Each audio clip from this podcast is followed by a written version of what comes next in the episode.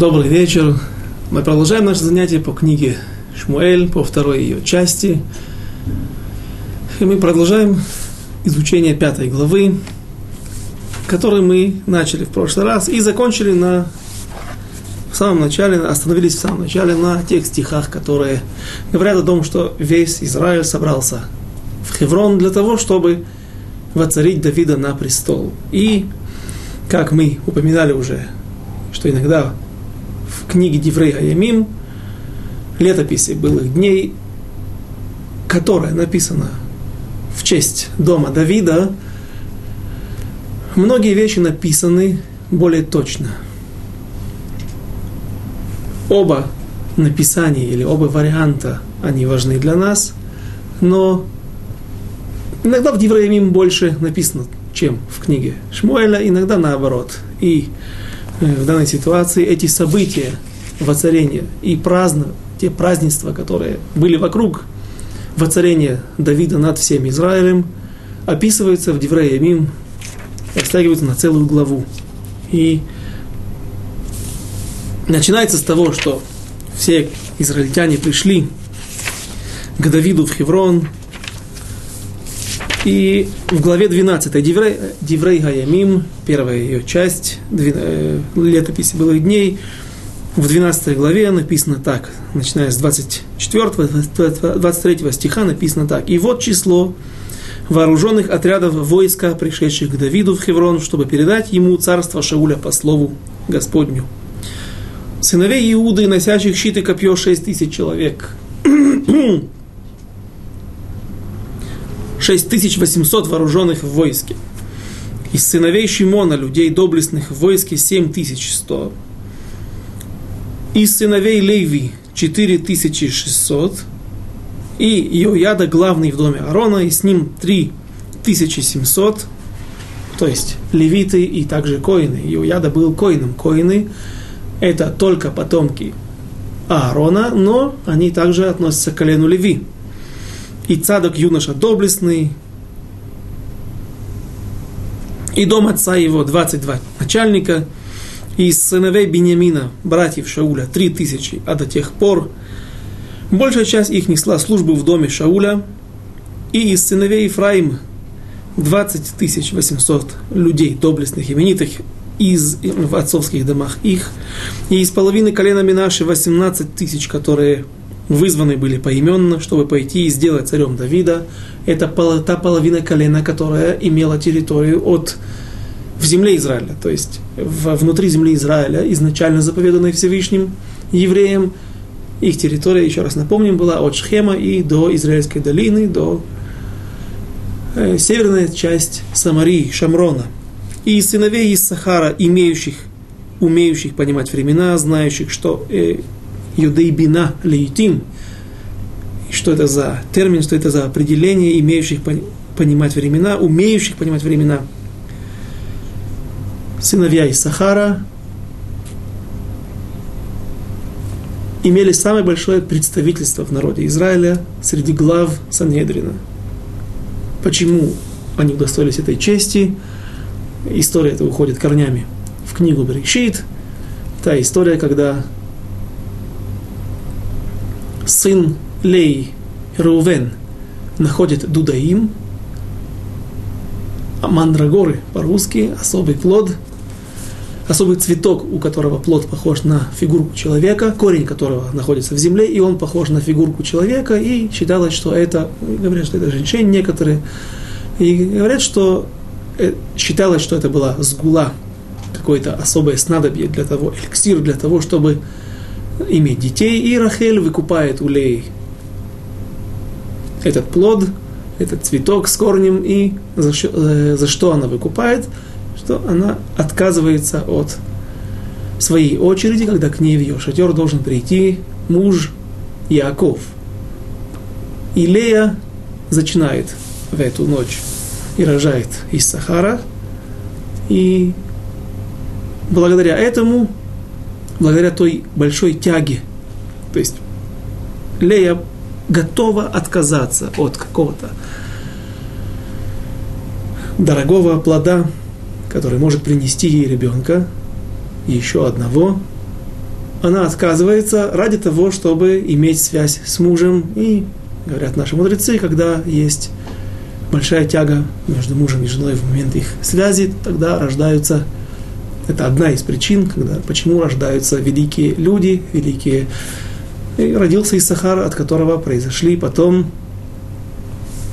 много глав Сангедрина, знающих, что нужно делать Израилю, 200 начальников, их и все соплеменники, их действующие по слову их, из колена Звулна, поступающих войска, умеющих готовить войну, со, всеми военным, со всем военным снаряжением 15 тысяч, чтобы помогать единодушно, и из колена Нафтали тысяча начальствующих, и с ними со щитом и копьем 30 тысяч, 37 тысяч, и из колена Дана, умеющих готовить войну, 28 тысяч 600, из колена Ашера, поступающих войска, умеющих готовить войну, 40 тысяч, и с другой стороны Иордена, из колена Рувена, и Гада, и половины, вторая половина колена Минаши, которая осела за, за Иордание, на восточном берегу реки Иордан, со, всеми, со всем военным снаряжением 120 тысяч. Все они люди воинственные, умеющие готовить войну, и от полного сердца пришли в Хеврон, чтобы сделать царем Давида над всем Израилем, и все остальные израильтяне единодушны были в том, чтобы поставить царем Давида. Эти строки мы прочитали в конце нашего прошлого занятия, неделю назад. И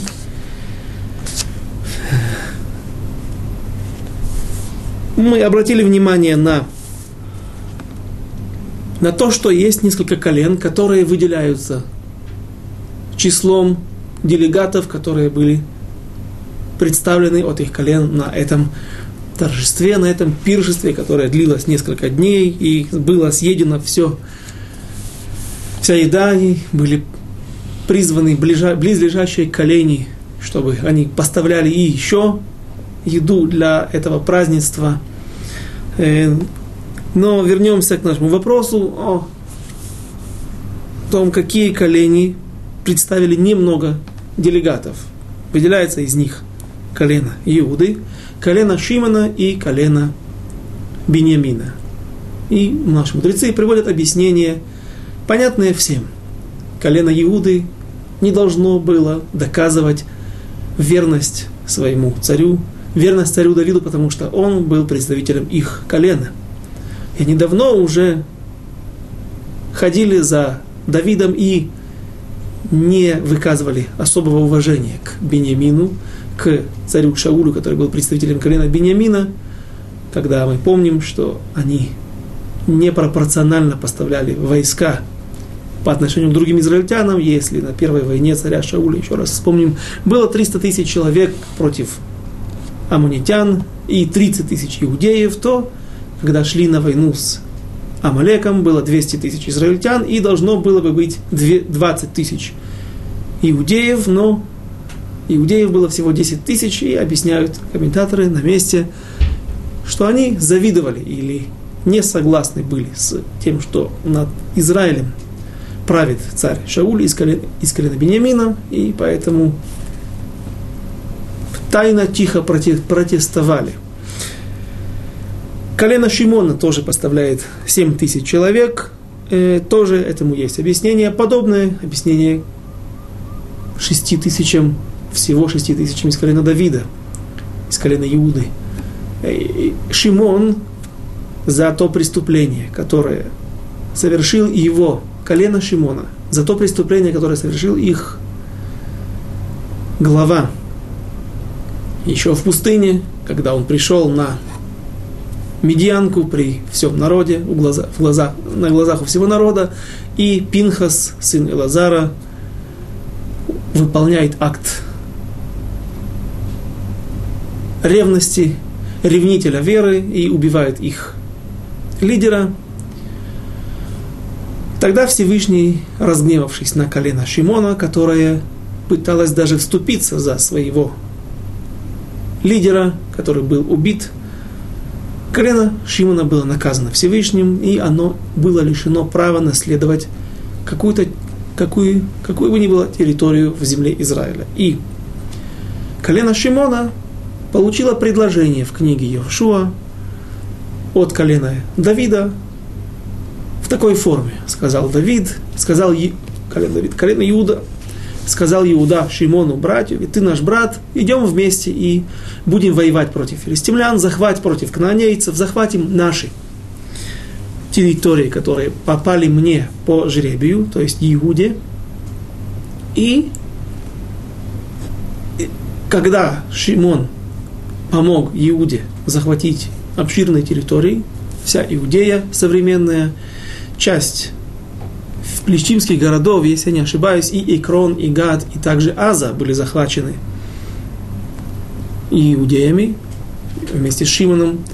Весь Негев, южная часть границ Израиля, у южных границ Израиля, то после этого Шимон получил право или разрешение от Иуды селиться и жить на, в принципе, территориях, которые принадлежат Иуде по жребию, но Сейчас у Иуды нет такого количества людей для того, чтобы заселить все территории, и временно иудеи разрешают жить представителям колена Шимона на этих территориях.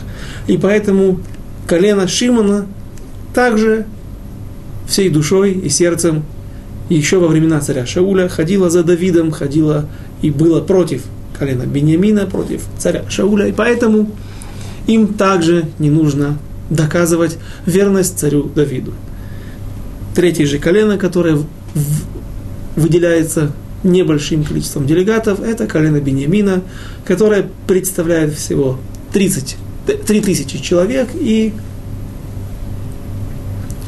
сам посук сразу же нам говорит здесь, в книге Деврея Ямиму, в 12 главе, несущих службу царя Шауля братьев Шауля, три тысячи, а до тех пор большая часть их несла службу в доме Шауля. И они продолжают хранить веру, верность царю Шаулю и его дома, его дому. Что же происходит дальше?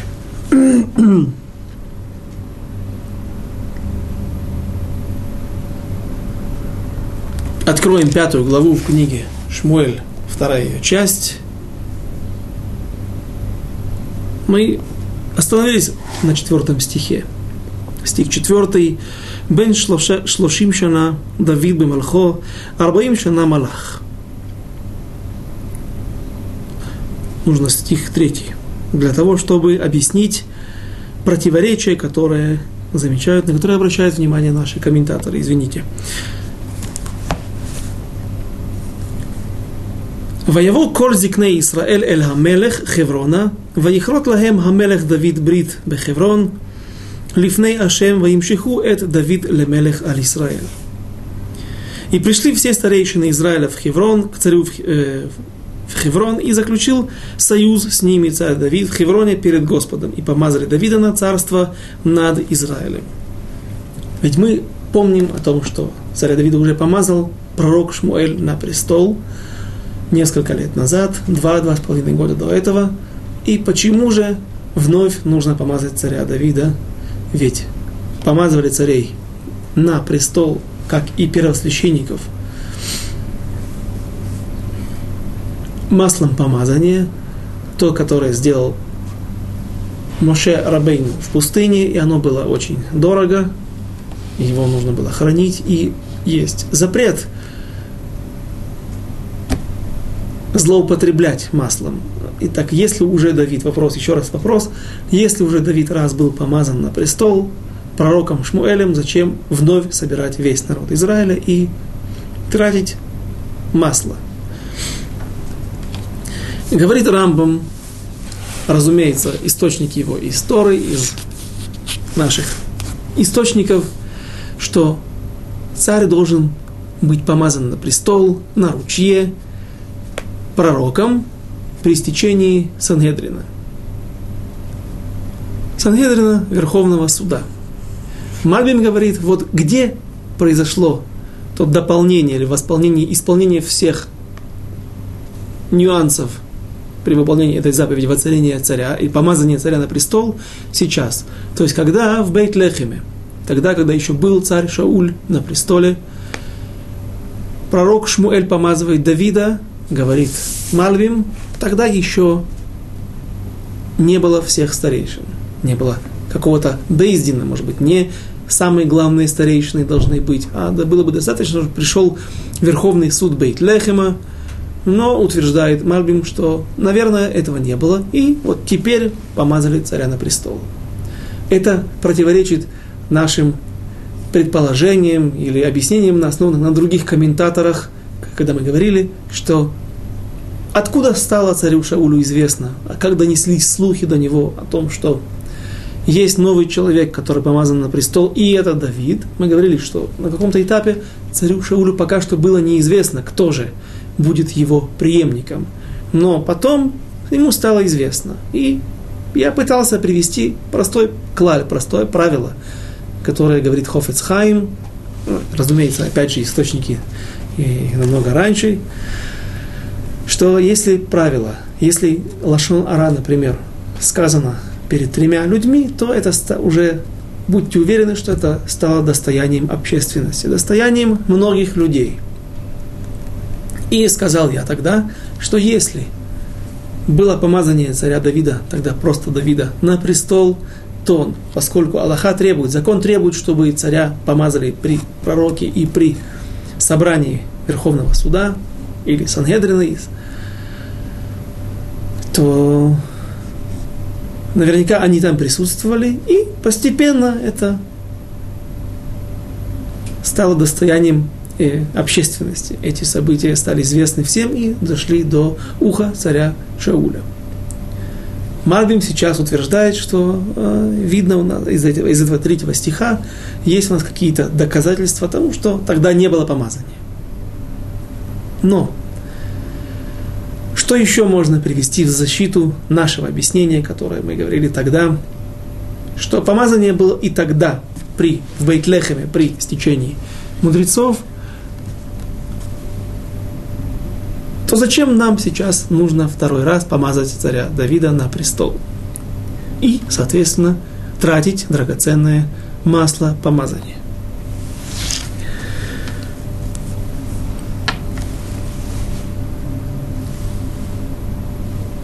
Минхас Хинух, знаменитый труд, который, занимает, который комментирует книгу Хинух, Сефер Хинух, который приводит э, свод всех 613 заповедей из Торы. Так вот, Минхас Хинух, Минхат Хинух задает вопрос, задается вопросом в двух местах, когда придет Машиах, Циткейну, Безраташем, его Биямейну, Бекаров Биямейну. А если он будет, треб... если он будет требовать помазания маслом, помазание. Почему? Прежде всего, вновь напомним, вспомним Аллаху, закон, так пишет Рамбам, что царь, который был царем над народом Израиля и наследует престол своему сыну, он не обязан, его сын, точнее, не, нужен, не должен быть помазан на престол. Коин, первосвященник, даже если он передает, даже если после него в храме начинает служить его сын, все равно должен быть помазан вновь маслом помазания. Но сын царя, царь, сын царя, он не должен быть помазан на престол. А Машиах, как известно, будет из дома Давида, отпрыск той линии дома Давида, которую продолжит царь Соломон, Шлома Амелех. И тогда, поскольку Шлома Амелех тоже был помазан на престол, по причине, которую мы уже упоминали, и будем об этом говорить в начале книги Мелахим, или, да, в начале книги Мелахим, царей так поскольку Шлома был помазан, Давид был помазан, Шлома был помазан, так продолжение следует, продолжение, все другие цари были наследниками дома Давида. Зачем же Машех? Зачем помазать Машех? Нужно или нет? И Минхасхинух приводит два ответа. Один ответ он говорит, да, нужно будет. Почему? Ответ простой. Потому что много времени прошло с тех пор, когда перестали над народом править, народом Израиля править цари из дома Давида, из колена Иуды, и поэтому есть эфсек, есть прерывание. Другое же объяснение он приводит такое, которое, из которого, может быть, можно привести ответ и объяснение нашим строкам, почему Давид был помазан вторично на престол.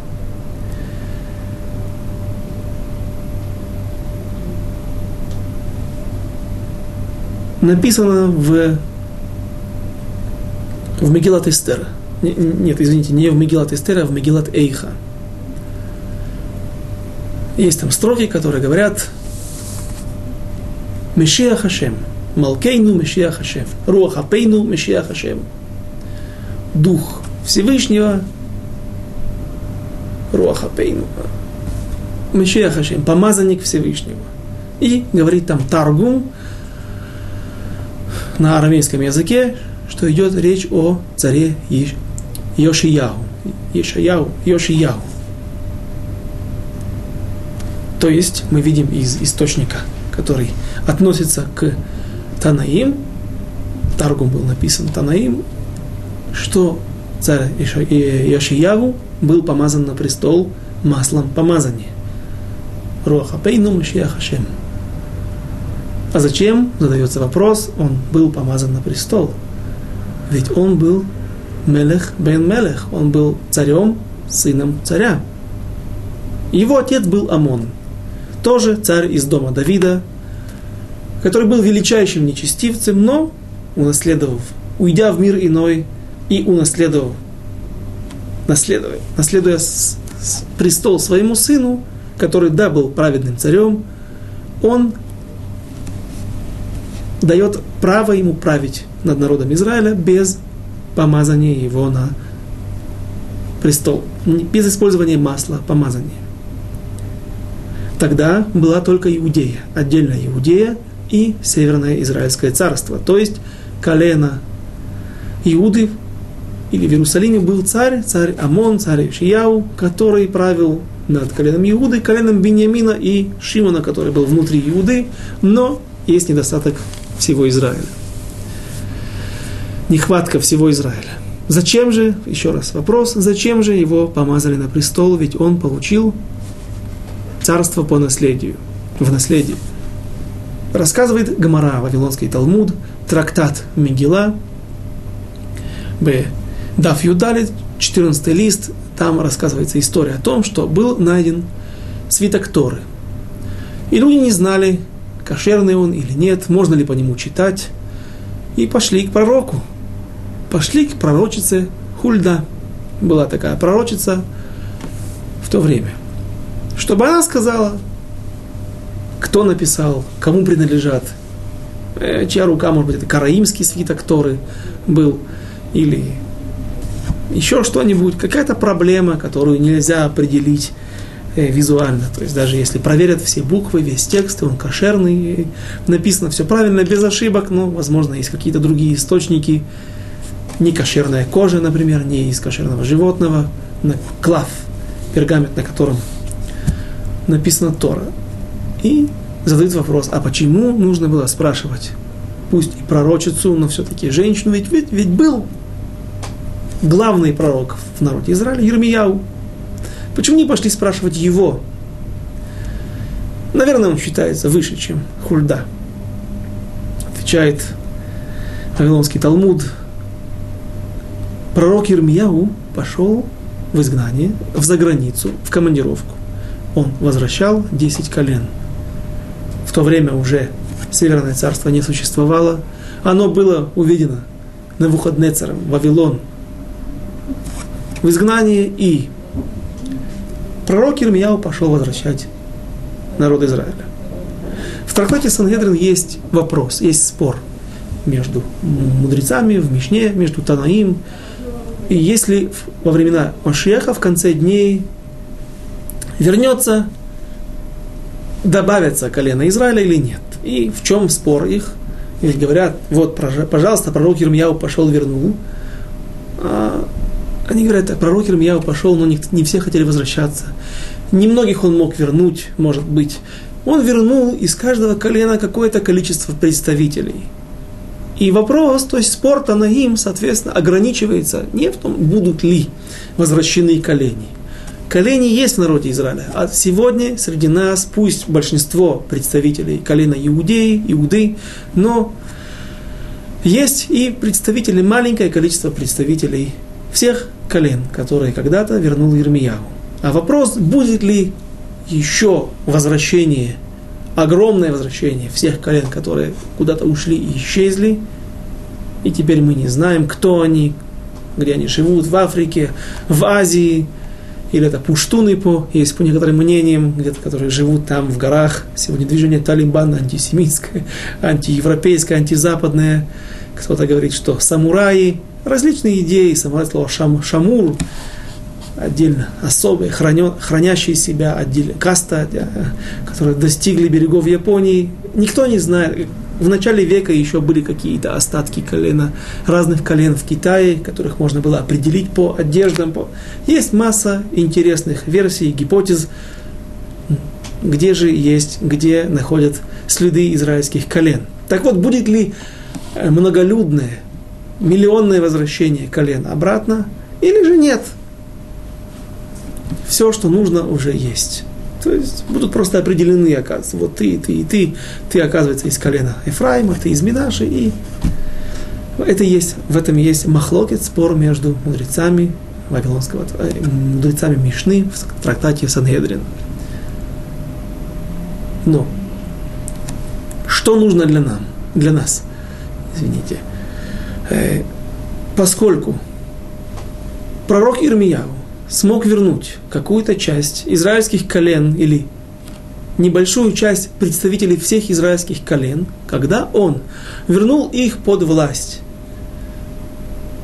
царя Юшиягу, получилось, что у него добавилось царство. Когда он получил наследство царства, царство обрезанное, укороченное, только над, ограниченное только над двумя-тремя коленями – теперь же возвращается к нему, в принципе, власть над всем Израилем. Не над всеми представителями живущих, живущими сейчас на земле. Но, в общем-то, в его владениях, под его властью, под его сенью сегодня находятся все 12 колен. И поэтому и описывается история, что царь Ешияу был помазан на престол. Почему? потому что сейчас его царство увеличилось, оно приобрело новый характер. Теперь он царь над всем Израилем. Такая привилегия была только у царя Шауля, царя Давида, царя Шломо. Уже у сына царя Шломо, Шломо Мелеха, Рехавама. В его времена правление будет ограничено. Другой человек, другой еврей, представитель колена Ефраима, уведет власть из-под рук Яровама, Рехавама, и царство будет расколото на сотни лет на два царства. И вот у Ишаяу, Йошияу была такая возможность править над всем объединенным народом Израиля. Поэтому возможно, что и Машиах, который Безрат Ашем придет, может быть, сегодня, Шево, Бимхираба Ямейну, он также должен будет помазан на престол маслом помазания, наверное. На основании такого исследования. Потому что тогда вернутся все колени или... То есть у него будет новая форма правления. И, возможно, если вдруг определят, где-нибудь найдут склянку или ту, ту емкость, где хранится, в котором будет масло помазания. Возможно, это будет признаком, тем знаком того, что пришло время прихода Машиаха. Двинемся дальше. Стих 4. Бен шлошим шана Давид бамалхо, арбаим шана малах. Бехеврон 30 лет было Давиду, когда стал он царем, 40 лет он царствовал. Стих 5. Бен шлошим шана Давид бемалхо, арбаим шана малах, бехеврон малах ал Иуда, шева шаним вешиша хадашим, ובירושלים מלך שלושים ושלוש שנה על כל ישראל ויהודה. В Хевроне был он царем над, Иуд, над Иудою 7 лет и 6 месяцев. И в Иерусалиме был он царем над всем Израилем и Иудою 33 года. Противоречие, которое, о котором я упомянул до этого. В предыдущем стихе написано 40 лет правил, и потом два периода в его жизни. Семь с половиной лет. Семь лет и шесть месяцев в Хевроне. 33 года в Иерусалиме так должно быть 40 лет и 6 месяцев. А написано до этого, что Бефоаль, действительно он, по факту он правил 40 лет. Куда пропали 6 месяцев?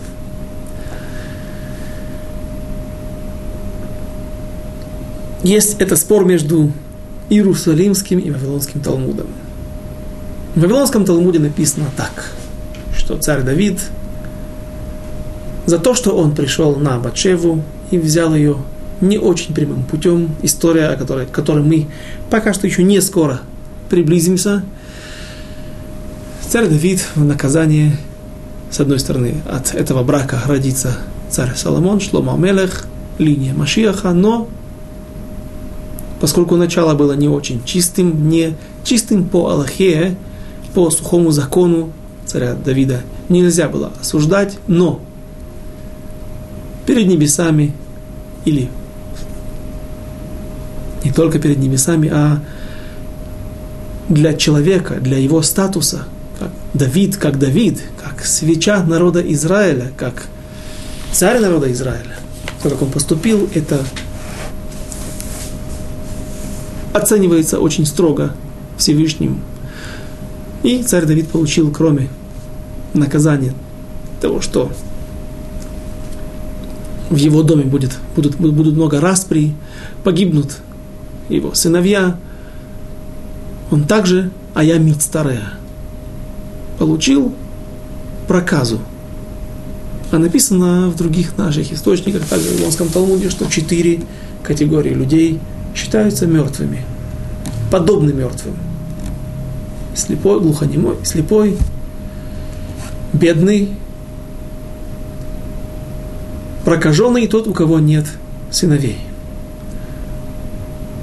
Почему? Это не наша тема сейчас, но если идти по этому мнению, то получается, что Давид полгода, как раз полгода, имел эту болезнь, проказу, и, соответственно, их нужно вычесть из, вычесть из его срока правления. Но есть проблема. Когда царь Давид совершил это преступление пришел на Батшеву. Вся история с Батшевой, когда он был уже царем в Иерусалиме над всем Израилем. А здесь написано так, семь с половиной лет он правил в Хевроне, а потом 33 года в Иерусалиме. Получается, что, наверное, он имел ту проказу во время Хеврона. Вопрос. Есть также мнение, что когда царь Давид будет убегать от, от своего сына Авшалома, он впереди переедет в Иордании, на восточный берег реки Иордан, будет находиться там полгода. То есть в Иерусалиме он не правил народом Израиля в течение шести месяцев. Столько продолжался, длился бунт Авшалома. Это время, которое нужно вычесть из его периода правления. Тут также есть проблема, что царь Давид, опять же, эти события с Авшаломом, они во время правления его в Иерусалиме, во второй части, а не в те семь с половиной месяцев. Вещь непонятная. Возможно, что он еще имел проказу еще в Хевроне полгода. Тогда нам будет, у нас будет объяснение. И но все это нам указывает на еще на один аспект, еще на один интересный момент.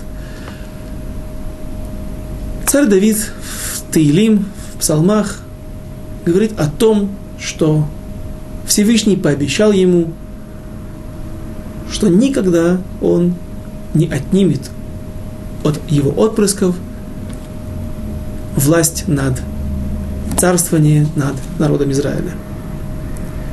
Даже если они будут не очень праведные, даже если они не будут ходить путями Торы, то он их накажет,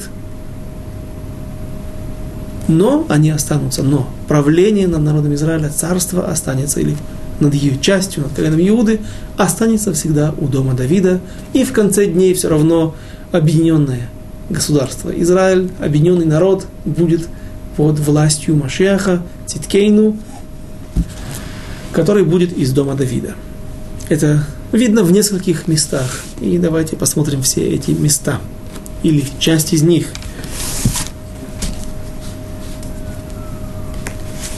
У кого есть книга Тейлим,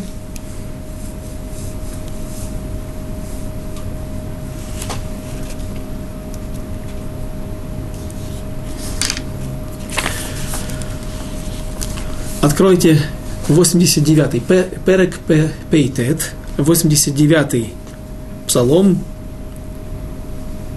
Написано так, прежде всего, Автаха, обещание Всевышнего Давиду о том, Давид был пророком, и он знал, что он говорит. Он знал, что ему обещано, что от его дома не отойдет скипетр царства. Стих 30 в 89-м псалме. «Вы сам тилаат заро вехисо кимей шамаим» «И сделаю вечным потомство его, вечным». Что имеется в виду вечным? Многие люди, которые дожили до сегодняшнего дня, у них есть, все евреи, у них есть какие-то предки, и они тоже вечны, как и дом Давида. Имеется в виду его царствование, так говорят комментаторы. И престол его, как дни неба. А вот написано открытым текстом, и престол его будет вечный, как дни неба. Если покинут сыновья его, следующий стих 31, если покинут сыновья его Тору мою, и не будут следовать законам моим, если осквернят уставы мои и заповеди мои соблюдать не будут, как, например, Амон, которого мы сегодня уже упоминали, отец царя, царь Амон, отец царя Йошияу, то я хотел бы прочесть специально на иврите, потому что стих здесь не совсем четко переведен. Стих 33. Упакати бешевет пишам убинегаим авонам. И я накажу ливкот покати, это вспомню, ну, вспомню для того, чтобы наказать. То есть я не оставлю их безнаказанными. И чем я буду наказывать их? Беизов на ней вкоду там. Упакати бешевет я их накажу бешевет. Шевет – это скипетр, признак царской власти.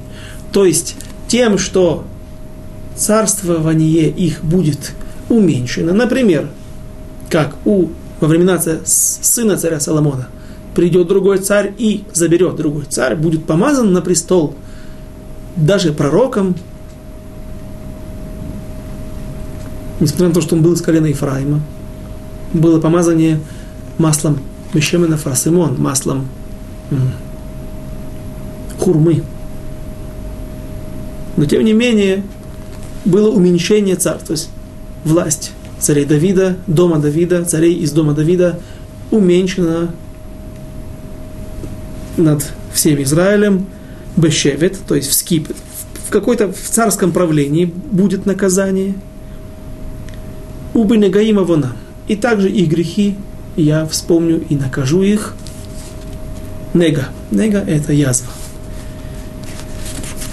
И о том, что так действительно и было, и это пророчество уже сбылось на, скажем так, сам Давид, царь Давид, прочувствовал это на своей коже, на своем теле.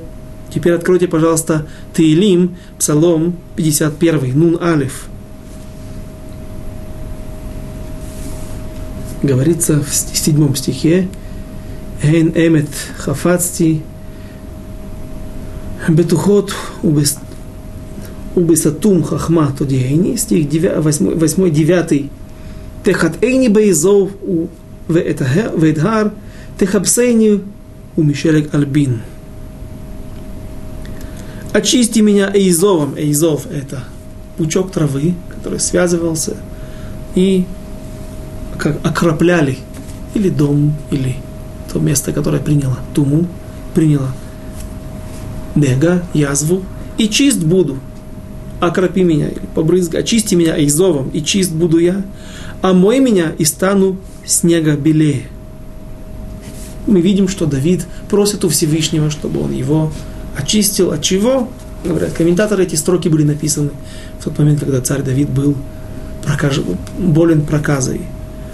И еще один псалом царя Давида, который все мы читаем или, по крайней мере, встречаемся с ним перед Псукей де Земра, как в будние дни, так и в праздничные дни. Утром написано так, Мизмор Ширхану Катабайт ли Давид.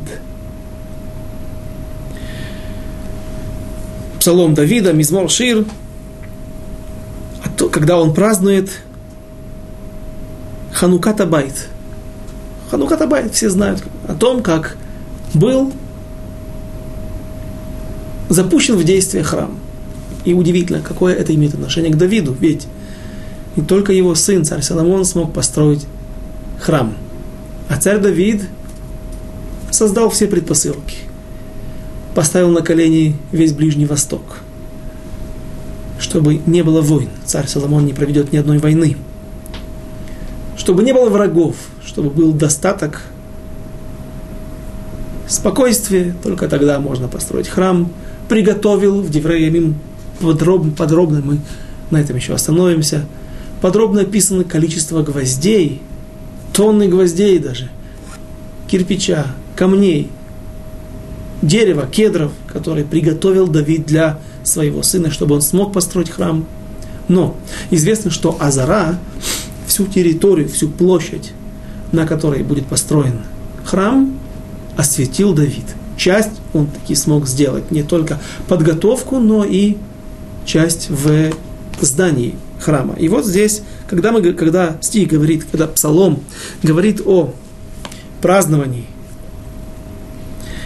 запуска в действие храма, вдруг весь, весь, весь псалом говорит о избавлении от врагов и о избавлении о, от болезней. Равимха, Шемки, Делитани, приподнял меня Всевышний, ибо я был низко, низко пал, был где-то внизу. Вело самах, велой симахта ой вайли. И не, не, не, раду, не, не, не будет радости у моих врагов. Ашем Элокай, Шиват Элех Ватерпаэни, Всевышний, молился я к тебе. И вылечил ты меня. Рифот, избавление от болезней. Ашем Хейлита Мин Шеоль Навши, ты приподнял меня из душу мою, из, при, из преисподней. Хиитани Мирдибор вылечил меня вновь из ямы Мирдибор, чтобы я не пал в яму глубокую. Замру Лашем Хасида, Вегойду Лезехар Качой, Кирега Баапо Хаим Бирцано, Баэр Елин Бехи Керина, вечером будешь плакать, идти плакать, идти, идти спать с плачем, и утром встанешь в песнопениях. Амарти Бишарви Бал Эмойт Лаулам. Ну, в общем, и так далее. Не будем читать все. Видно, что тема излечения от болезней очень популярно описана в псалмах Давида, Давидом, царем Давидом. И это доказательство того, что того мнения, которое говорит, что царь Давид был, может быть, не один раз поражен проказой, и это время не причисляют к его наказаниям, и к его правлению над всем израильским народом. Это то расхождение, то противоречие, на которое обращают внимание наши мудрецы, что между третьим и четвертым стихом есть разница в количестве лет, которые он правил. стих 6. Пасук Вав. Ваелех Амелех Ванашав Иерушалаим Эль Хаевуси Йошев Хаарец Вайомер Ле Давид Леймор Лотаво Гейна Ки им Хесерха Аеврим Аписхим Леймор Лоево Давид Гейна. И сразу же, как только Давид воцарен всем народом над всем Израилем, первое, что делает царь Давид, он готовит почву для того, чтобы построить храм. Известна была традиция, так прежде для у нас в наших источниках эта традиция сформулирована в трактате Сангедрин в Вавилонском Талмуде во втором переке, Тав Хав, вторая глава, 20 лист на второй странице его, где говорится, что три заповеди народа Израиля были обязаны выполнить по приходу в землю Израиля. Это воцарить над собой царя, уничтожить семя Амалека и построить храм. И говорят наши комментаторы, что такой порядок нельзя поменять, если есть Амалек, то не можно. Не может быть построен храм. Если нет царя, не может быть уничтожен Амалек. То есть каждый из этапов, он зависит, второй этап зависит от первого, а третий от второго. И вот когда над народом Израиля появляется царь, который воцарился над всем Израилем, а это был Шауль, он посылается Всевышним через пророка Шмуэля, чтобы он уничтожил весь народ Амалек. Решаим, нечестивцев, мы говорили о том, приводили разные противоречия, разные источники о том, что были разные колени Амалека, разные племена, народности, которые в это время уже приняли на себя семь заповедей – сыновей Ноаха не служили идолам, и на них не распространялось уничтожение амаликитян. Та заповедь, которая, которой подлежит весь еврейский народ. Уничтожь Тимха Эдзехар Амалек Митахат Ашамаем. И царь Шауль практически справляется с этой задачей. Он уничтожает весь, всех представителей народа Израиля, всех нечестивцев, оставляя только одного Агага. И, как мы говорили, из-за того, что идея Агага, он умер, но дело его не умерло, она, она, она, его семя осталось, он пришел в ту ночь перед своей смертью на свою служанку, на свою рабыню, наложницу, и из-за того, что его дело не умерло, то в будущем и те праведные колени амаликитян вернулись к их нехорошие идеи, безбожники, убийцы. Из-за этого мы страдаем по сегодняшний день. Но на тот период первый и второй этап, в принципе, были завершены. Есть царь, сейчас он сменен на Давида, царь, который правит всем народом Израиля, уничтожен практически Амалек, тот ребенок, который родился от Агага, царя Амалека, он Пока что только ему, может быть, несколько, шесть месяцев. Сколько может быть ему? И теперь следующий этап строительства храма. И что этому предшествует?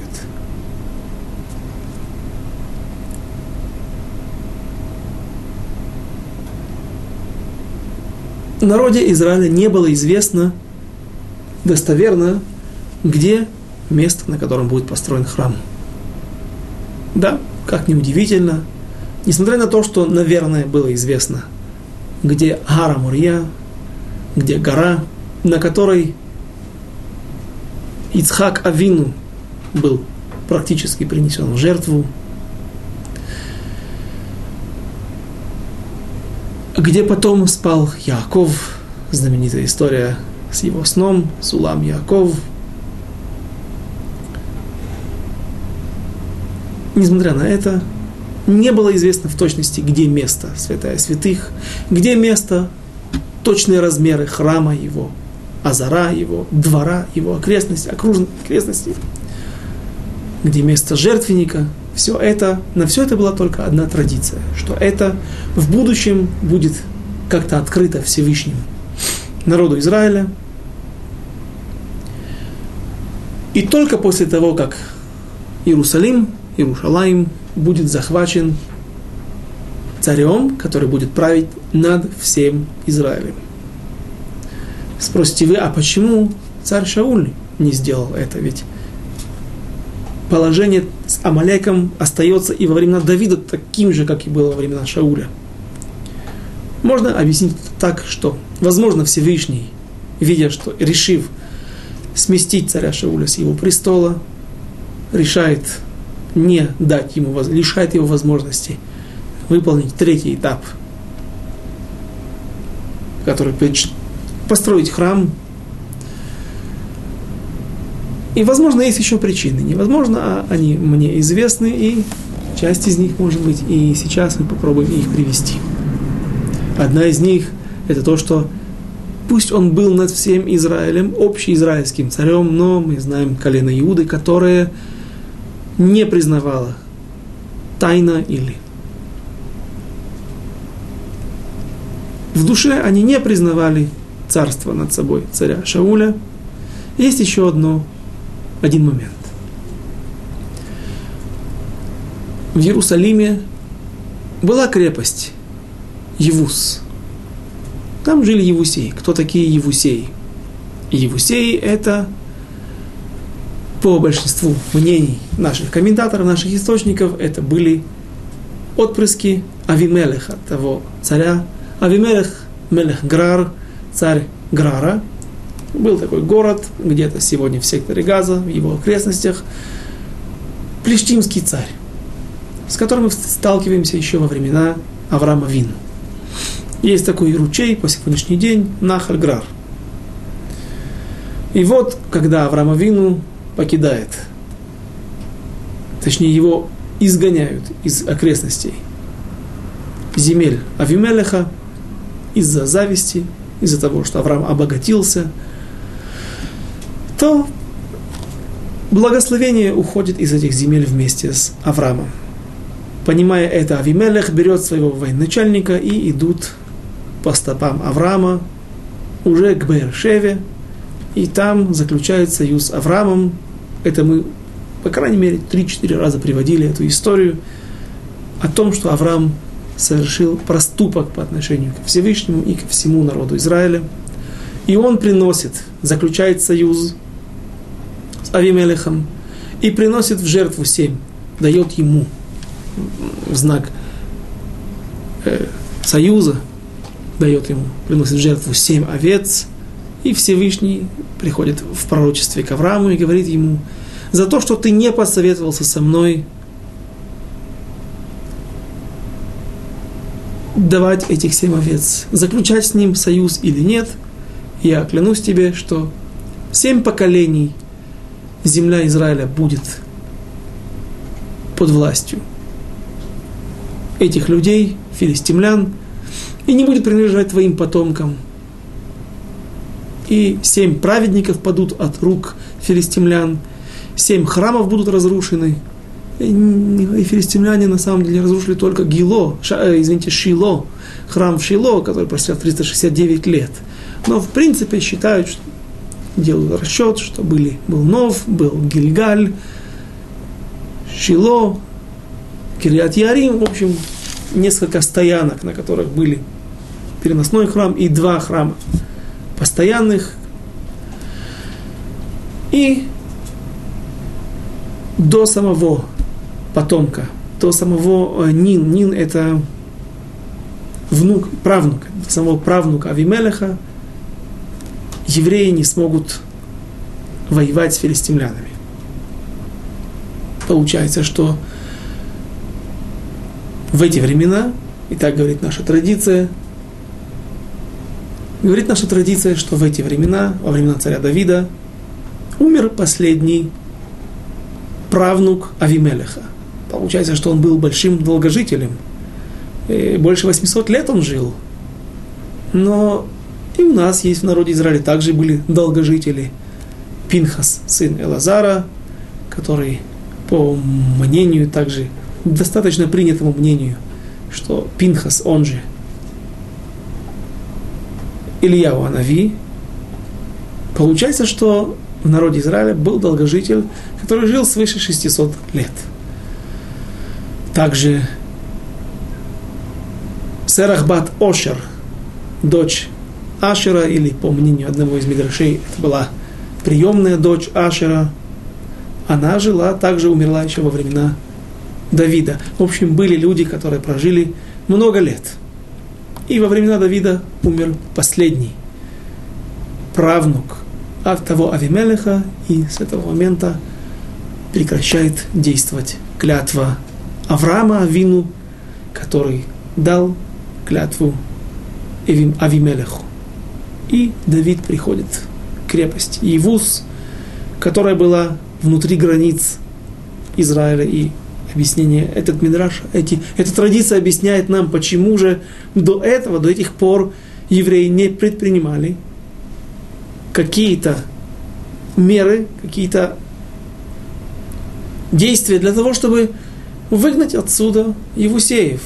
Пусть на побережье есть филистимляне, с которыми пока что народ Израиля не может справиться. Это можно объяснить, во-первых, может быть, хватает земель пока что. Во-вторых, может быть, у них есть удачное месторасположение, потому что есть с запада море, и оттуда они могут черпать какие-то новые силы для обороны, для поддержания, укрепления своего государства. То внутри, как внутри земель давно захваченных израильтянами, а земли израильтян протягивались до современного Тель-Авива. Там было колено Дана. Вейчемиш также был в руках иудеев. Как же Евус не был захвачен? Ну, теперь можем объяснить на основании этих источников, что не могли, не имели права, чтобы не нарушить клятву и не причинить этим самым Хилуль Ашем осквернение имени Всевышнего. То же, что и было с Гивоним, с Гивонянами. Досадно, неприятно, но такие, такая причина.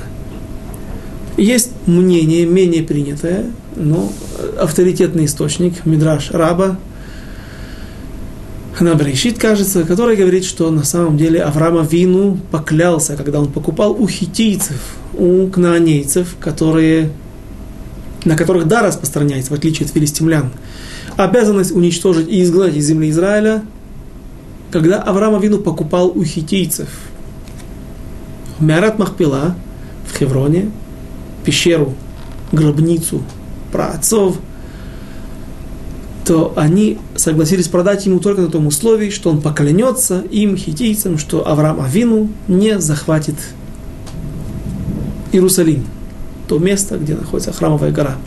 То есть в народе Израиля еще раз была традиция о том, что в Иерусалиме будет храм, точного места они не знали, и кроме того они были ограничены некоторыми моментами. Аллахический момент, что только царь над всем объединенным Израилем сможет захватить Иерусалим. И второй момент еще ограничивала клятва. Или Авраама вину хитийцам, и тоже там было сказано, правда это не написано в Торе, поэтому, наверное, это менее признаваемый. Мидраж, им тишкор ли веленини, веленехди веленини. То есть, говорит, Авимелех требует у Авраама, чтобы он поклялся таким нусахом, такими словами. Поклянись мне, если ты соврешь, что не тронешь, не, не причинишь никакого вреда мне и моим внукам и правнукам. Наверное, подобный нусах, подобные строчки были сказаны, произнесены слова и хитийцам по другому мидрашу, и таким образом как бы там ни было, были ли это хитийцы, или это крепость Евус, были эти Евусеи, хитийцы, потомками хитийцев, кнаанейцев, или же филистимлян, тем не менее клятва перестала действовать в это время. И почему? Потому что умер последний правнук Авимелеха или хитийцев, тех, может, их царя, их вождя или того человека, который продал ему Авраамовину Мерат Махпила, и теперь Давид приступает к штурму Иерусалима. Захватом города Иерусалим. На следующем занятии мы разберем тему, почему нужно было со всем народом идти, захватывать Иерусалим. Ведь Давид уже имеет полномочия от всего Израиля. Ведь он царь, царь всего объединенного Израиля. Зачем ему нужно брать представителей всех колен? Возьми отборных людей. Что за люди шли вместе с ним?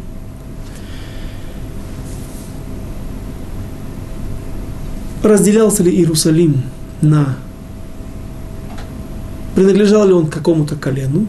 В книге Иошуа вы можете найти самостоятельно, прочтя, что часть Иерусалима принадлежала колену Иуды, часть Иерусалима принадлежала колену Беньямина. Были места, которые были захвачены. А что же тогда нужно захватывать сейчас? Что сейчас, что еще осталось? И почему так делается? Почему всем народам нужно было идти еще раз? Все это мы рассмотрим на следующем занятии. Без Раташем. Через неделю. До свидания. До следующей встречи.